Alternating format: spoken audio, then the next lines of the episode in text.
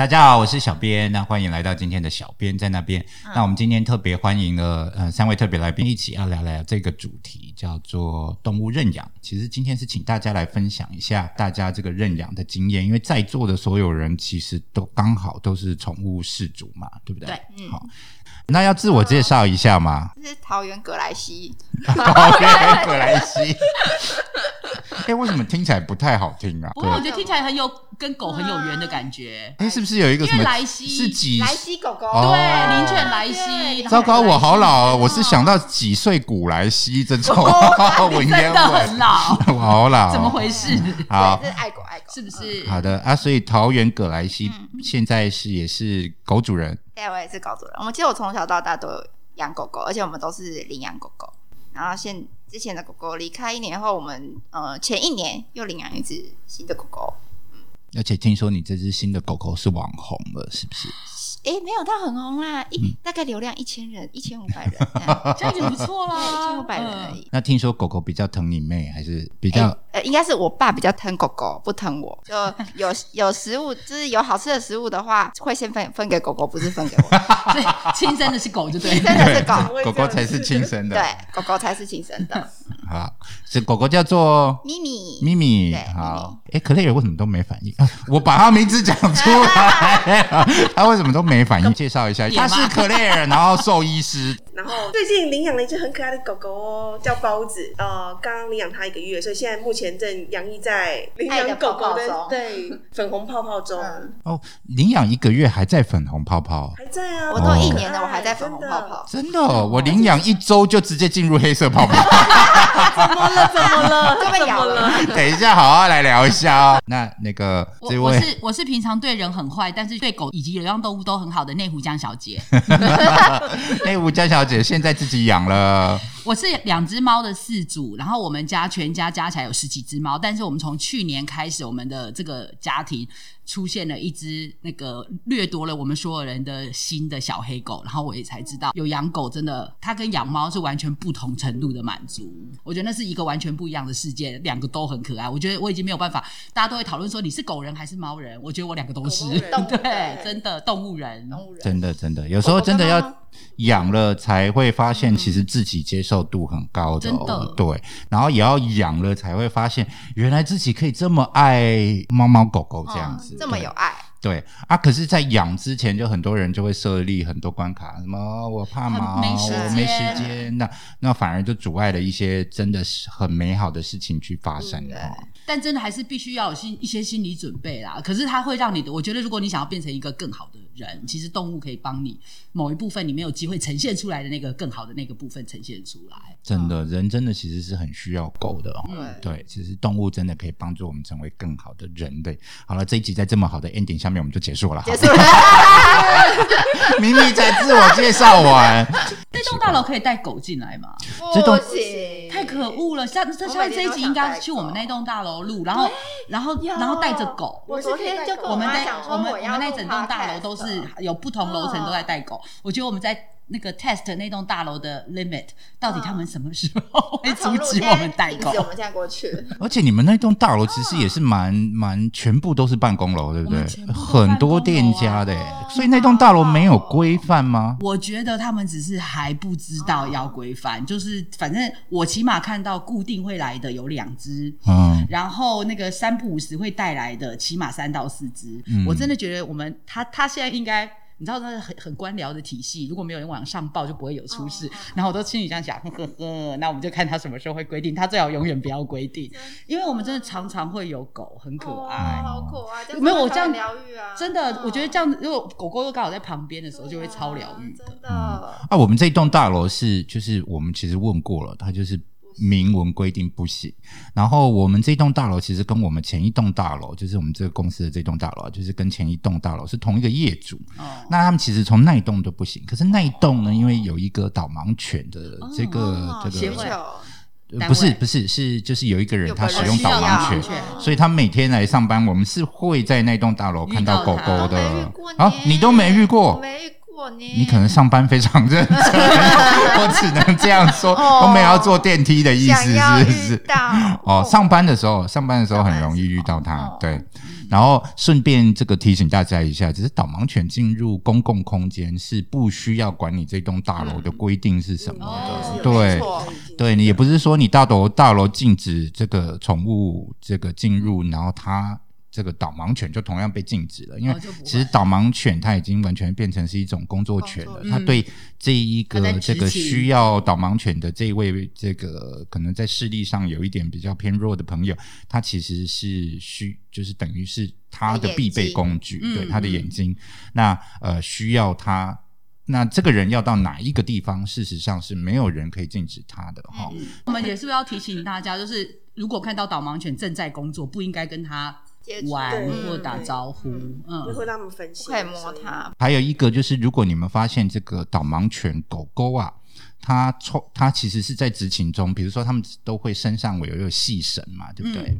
然后如果你发现这个导盲犬狗狗它身上是工作服装，然后它一它旁边没有主人，哦，走在路上，这个其实你要去当然，你问狗狗说你怎么回事，它 不会回答你。但是这个很有可能是一个状况，就是它的主人其实发生了什么事？哎，还在笑。它的主人发生了什么事？哦那狗狗其实是出来找哦找协助的协助的，嗯它是出来求援的。所以你就跟着狗走。对，其实如果你就是你你稍微关心它一下，然后你会发现它会想要带着你你去找它的主人，哦，这样子。好伟大哦，是不是？其实真的人很需要狗真的哦，真的。对我们好适合你来当我们节目的 这个 狗在搞八度，我听到狗在搞八度，真的真的，我觉得你他永远都是正面的附和，然后都这这精。神高昂，志气也高听到动。物就会开始这样。平常跟人讲话就，讲到人的时候对，就呃，就算了，就我是算了第八度，懂懂完全对懂对对好，然后 Claire 有要有话要跟大家说吗？就是就是他们在工作的时候，就是不要跟他们互动，因为有些人会觉得说，太可爱了。在对对导盲犬好可爱，很想跟他们有些互动。就我虽然是自己也是兽医师，但是以前看到正在工作的导盲犬，你就会想，其实你们是连跟他连眼神接触都不可以的。所以我是到了接触之后才发现，其实我连接触都眼神接触都不行，因为此时他们正在工作，所以他们需要非常非常的专心。所以它很可爱，我就只能看它的背，对，对对对，好可爱哦。因为我甚至甚至后来其实知道这件事情之后，在捷运上可能看到一些导盲犬啊，有些要避开它哦，有些眼眼神对眼神也不能接触，嗯然后就是有些有些人会觉得他们很可爱，真的想要去摸他们或是玩，其实我觉得可能都要趁这个机会跟他们，要教育一教育一下下我们旁边的人，对嗯，他们其实真因为它的主人不会。知道。对对对对，然后他们可能也还不知道这个观念，所以我觉得可能还需要要帮忙宣宣导。对，嗯，好，所以如果这个这个卫教宣导是确实需要继续再进行了哈，那那个大家一起来看，说大家可以做多少哈，就尽量的这个协助大家，提醒大家这样子哈。好，好，呃，我们今天要来聊的主题呢，其实是跟这个一则新闻有关系哈。那这条新闻呢，主要就是在讲说，这个台北市啊，他们做了一个浪漫满屋啊，那帮希望去帮助这个三千只流浪猫狗找到温暖的家。那这个其实是台北市政府里面的一个这个单位叫做台北市动物之家这个所做的活动。那他做的这一这条新闻大家知道吗？知道刚刚刚刚，看到的，都刚刚才看到，先前都没有看到先前有。看到哎，先前有看到吗？对，那我们来聊一下这则新闻的内容啊，看一下台北市政府他们正在做什么哈。首先，我必须要说哈，我每次看到县市政府如果有这种他们真的在做动物的这种这种呃，县市政府要忙的话题很多，我先说。那但是他如果有做这个猫猫狗狗的这种行动，尤其是流浪猫跟流浪狗，你必须要对他觉得很佩服。嗯，原因是因为这个不会帮这个县市政府或是这一个现在的县市首长拿到任何一张选票。嗯，好，尤其这个呢，其实是他真的就是在认为这个城市在发展的过程当中衍生的问题，他们需要去面对它跟解决它。嗯好、所以我都会觉得这个是一个有为的地方政府在做的事情。嗯好，那我们也衷心的希望，就是如果所有的地方政府都是有为的地方政府的话，你们一定要扎实的做这个流浪动物跟猫跟狗的这个问题。哈、其实这个坊间真的很多的爱爸爱吗？真的很多。我们也都知道，这个这个徐无娘大哥，他一个人就有四千只狗狗啊！啊，这你给他想象一下，这是多大的一个挑战哈！真的非常佩服他哈。那所以，如果我们平常行之有余，其实可以尽量协助帮忙解决这个问题。那我们来看一下台北市政府他们尝试着怎么做哈。其实领养的这个不容易发生哦，原因其实是跟人跟动物的距离其实不够近。看不到吗？还是对，因为我们后来就发现，我们后来就发现，就是大部分的领养是怎么发生的，你知道吗？就是比如说，呃，您最近的领养是朋友的狗狗，呃，就是在网络上有人释放出那种要就是送养的消息，对对对。那你的领养是你们这只咪咪是从也是在网络上，也是在网络上，可是前一只狗狗就是真的，我们想养狗狗的时候去收容所，是收容所的，对。小黑是不是自己跑到我们家？是，然后我们就决定把它收编。是，然后呃，这个我们家的队长呢，其实是大家如果在熟悉西门町，西门町那边不是有一家这个远东百货嘛？远东百货的这个周末的外面那边都会有这个送，就是那个中途会出来送养这样。那我们后来发现，大部分的送养都真实发生在。狗狗，你跟它接触到了，或者是你身边的朋友，就是说，呃，我我的狗狗生的小狗，有没有人要来看一下？或者是呃，我们知道旁边有一个人，他的狗狗要送出去，他的猫需要人家养，对，都大部分都是发生在这个状况。可是现在在收容这些。这个猫猫狗狗的地方，其实都不是在我们平常可以接触的地方。对他们通常都会比较偏远，对不对？因为环境的问题，对空间的问题，对。所以呢，这个会让那个收养的可能性降低了。哈，所以我其实觉得台北市现在尝试做的这件事情呢，它其实是在增加这个人跟动物的这个接触的几率。哈，那以往如果你要收养，就是跑到收留中心去，对不对？那现在台北市政府是跟台北市的店家来讲说。如果你愿意在你的店家里面，如果适合的话，你愿意在你的店家里面放上一两只流浪猫或狗，好，那这样子就有可能促进这个领养嘛。那如果是可以这样子的话呢，它就是号召大家一起来进行，这样透过这个方式去这个送增加接触的机会。对，而且这个。这个店家也不限于就是以往的宠物店啊，以往的这个兽医兽医医院这样子。呃，如果这个店家是这个 这个 OK 的哈，就是适合的，就那可能也需要经过相当的评估了哈。所以就可以一起来做这个，当做你其实是一个送养的管道，这样子不错哈。那在这个过程当中，我觉得也会跟这些狗狗们。也算是会，我觉得动物会产生出因为互动，然后像我们像我们我刚刚有提到，我们大楼就是常会有狗来，然后那天呃公司对面也有人带着狗来，然后它很可爱，因为我们那个大楼帷幕都是玻璃门嘛，然后就看到那个帕门玻璃门是关着的，然后狗就蹲在那个。门口好可爱，然后所以经过电梯的每一个人都会看到一只狗在那里，然后你就看到它已经就是 catch 到，就它已经捕获了很多人的那种哦哦哦好可爱的心理。然后后来我们就把它那个诱拐来我们办公室，我们在它正对面。诱拐，这个有犯刑法还民法吗？但他们公司当然有人看到我们把它诱拐来，他就跑跑跑跑到我们公司，然后然后绕一圈再出去，你就看到那些平常没有，因为我们公司都带二十几岁的妹妹妹妹们。那然后开始大家是弟弟们发生了什么事？为什么都是二十几岁的妹妹们？哎，对，弟弟比较少一点。然后粉红泡泡就满天，然后大家每个好可爱，好可爱，然后就很每个人都会开始在本来怕狗的人也会因为它很可爱。就会想要跟他多有接触，然后大家就开始会分享很多跟狗啊有相关的故事啊，所以我觉得这个真的是只要多了接触点，你觉得会触动那些？对，我觉得真的可能性，出去会增加人跟人接触，触动。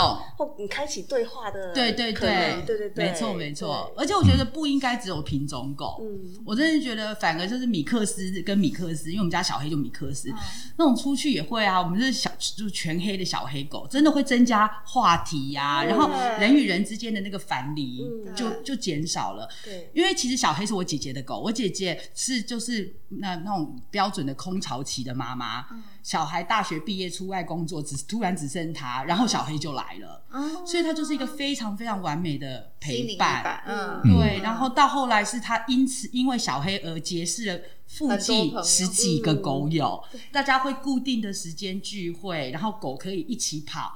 大人可以一起聊天，然后生活因此变得很宽广，大家会约出去做一些其他的事。就是互相多了彼彼此的陪伴。对，所以其实是我们在养狗吗？其实是狗给了我们很更多不一样的世 network，界真的。嗯真的真的，而且像这个台北市，其实可以遛狗的地方，其实严格讲起来很有限啊，哈。是的，大部分都聚集在公园啊、嗯。这些地方，就是居家附近的公园。然后像那个队长散步的地方是在西门町的一个公园，这样。然后那个那个公园所有遛狗的人，他们就成立了一个 Line 的群组，对啊，对对对，然后上面就有一百多只狗这样。酷哎、好 可对所以其实是那他这个队长也会在那边找到他的好朋友啊，啊什么什么什么，嗯对，然后他你真的看得出来他很兴奋，他每次要去公园找他朋友的时候，他很兴奋，然后可是看着他兴奋，其实我们的生活就是你知道，你就少了一个美好事情的这个，对，因为不然你可能你你你没有带他出去遛，你可能就在家里划手机，就划了对又半小时。对对我姐姐说，她有那些狗友们有一有一只狗，其中啊，他们她以前是可以在家里上上厕所的，因为很多狗不是不愿意在家里，她是愿意的。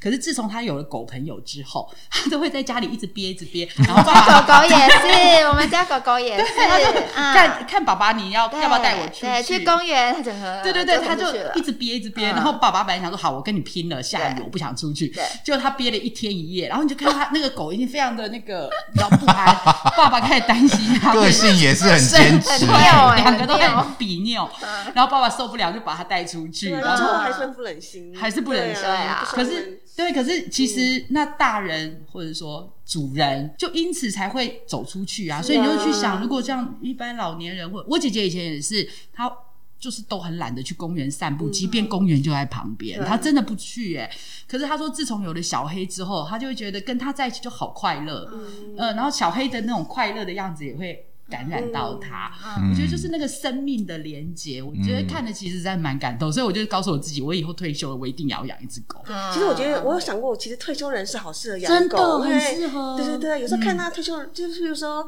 嗯，像没有生气，对吧？他们觉得好像比较懒散，不想对对出门。对，可是带一只狗，就是养一只狗就可以，就是很好的强迫他出去走走啊，或者是陪伴他去做一些日常生活会做的事情。其实想想就很温馨。真的不过我们要特别强调一下啦，就是说，其实真的不要等到退休了哈。对那那个这个江小姐，内湖江小姐会特别需要等到退休，是因为她的工作形态的关系。以及我现在还有两只猫，我家真的太小了。对小黑也来过我们家。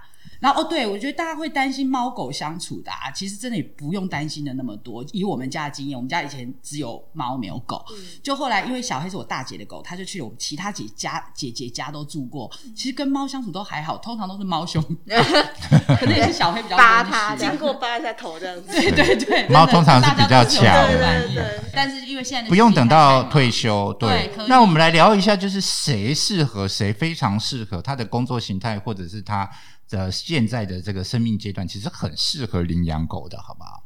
其实我们这个有数据发现啊，在欧美国家是百分之九十以上的家庭都一定有猫或狗。嗯哦哦，可是台哦嗯九成哦，可是，在台湾这个比例非常低哦，嗯就是台湾其实领养比例不足啦。而且会不会猫还是比较多啊？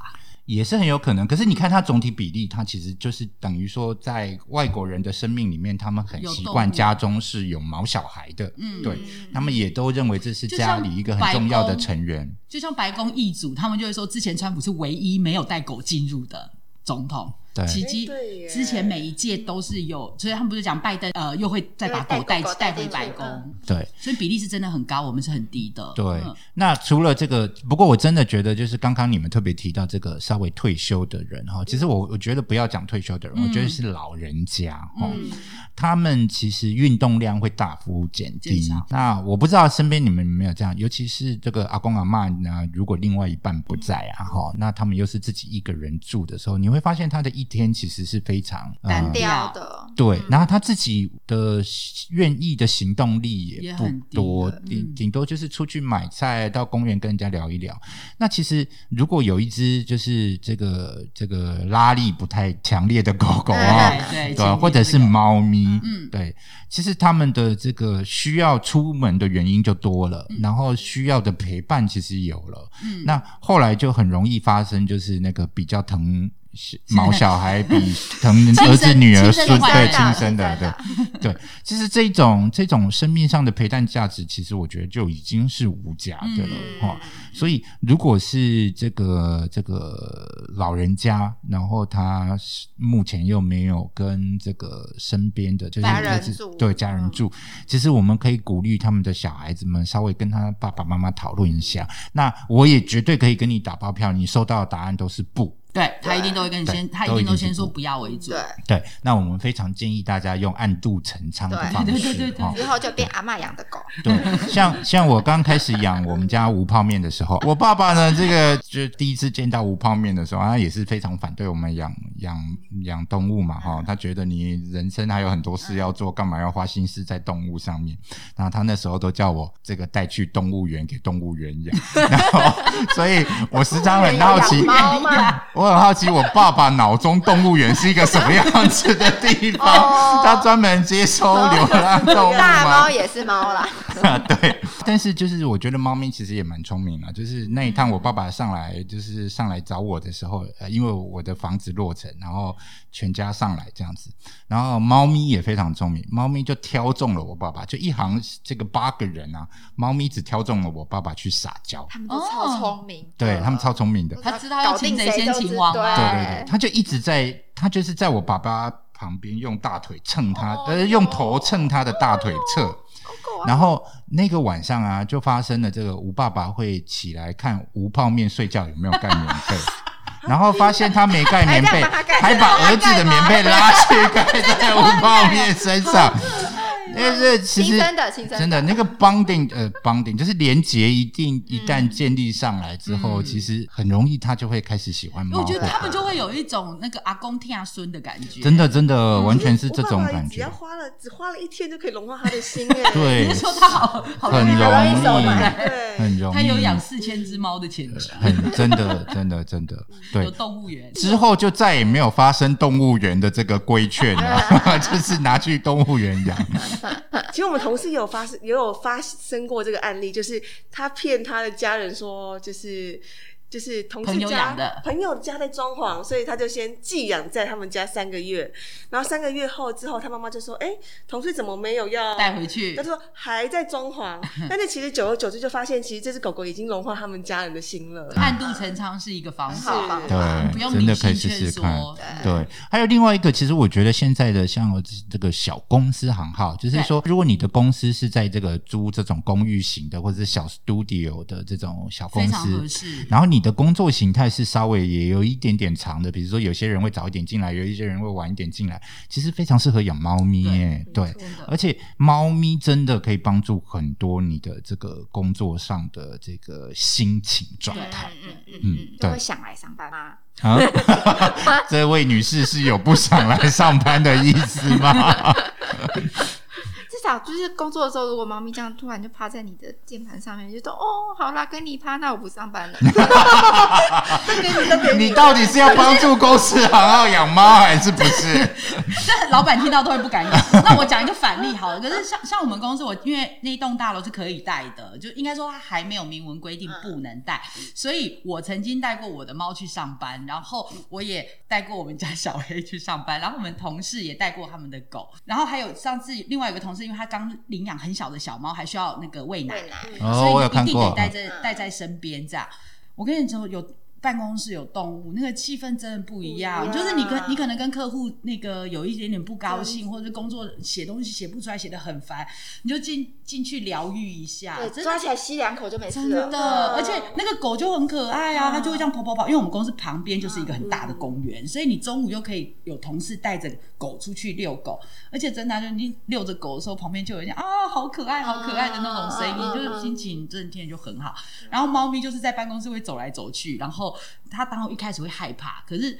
到了通常是早上害怕，到下午的时候他就敢慢慢走出去，嗯然后办公室同事也会每个都说哦好可爱，就是那种疗愈的心情非常有。气氛会不会更好一点？真的，然后我就想说，如果可以长期养一只，真的其实也蛮赞。对啊，对哦，不过我其实是会非常建议，如果你是公司行号，一次养两只，因为你总会下班，对哦对，让他们平时平常还是有人陪伴，嗯然后只要就是周末的时候稍微注意一下，对，有人去照顾他们，或者是有人把他们带走，嗯这样子其实就可以了。其实我非常非常鼓励小公司行号来养猫咪哦，就是嗯你认真想想看，如果全台湾的这个公司行号都可以养。一只两只猫咪，你看这个是不是有多有多少猫会有人养？对啊对这是可以解决多少问题这样子。对，那不过有很多人其实他不太敢再养猫养狗，其实是因为他曾经养过猫养过狗，对，然后猫猫狗狗后来不在了。我要哭了，对我立刻哭了。啊，你呃，我们没有要聊到那边去了哈。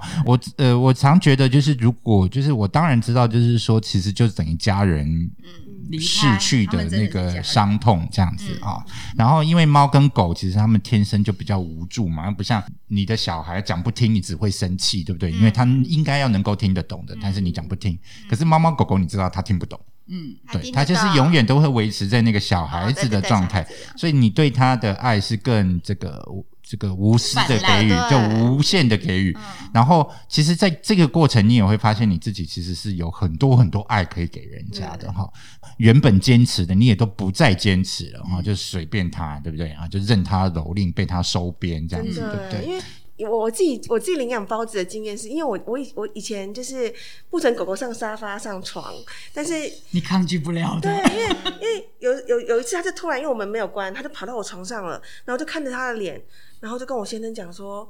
啊，算了啦，这么可爱，他看着我吸吸就好了他看着我就觉得，嗯，好啦，就这样啦，对啊，对对对，还好啦。对，还好啦，这么可爱，我们家狗狗之前也是，就是我妈，我妈是有非常严重洁癖，也不准狗狗、猫猫上沙发，嗯而且因为那沙发是我妈就特别在装潢的时候定做的那样。嗯，然后结果后来咪咪来了以后，她上一次两次，就是我妈在呃就是休息看电视的时候，她就这样趴在我妈腿上这样歪头看着，然后我妈就说好了好了好了好了好了然后现在那个定做的沙发全部都是抓痕，我妈也就说 啊算了啦，之后再换就好了啦。对对，不过大家也不要因为怕家具被抓就不养猫或狗哈，因为现在都其实有猫抓布这种沙发科技的进步对对对对对，对其实就不怕抓的哈。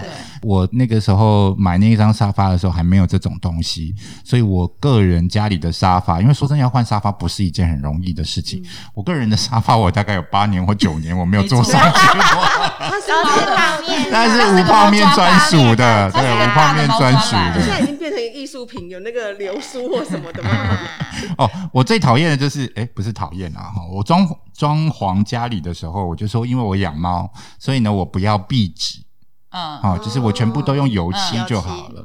那有一阵子，我不知道你们记不记得，就是台湾有一阵子，就是那个很建议，就是装潢的时候用壁纸，哦真的哦就有一阵子的潮流是这样。嗯，然后，诶，他就是这个那个时候我的装潢的那个设计师就还是建议说，你诶没关系啊，这片壁纸很好看这样子啊，我又很喜欢绿色的东西，那就一片绿色，然后质感还真的还蛮好的，它摸起来是有 texture 的哈，嗯就是有。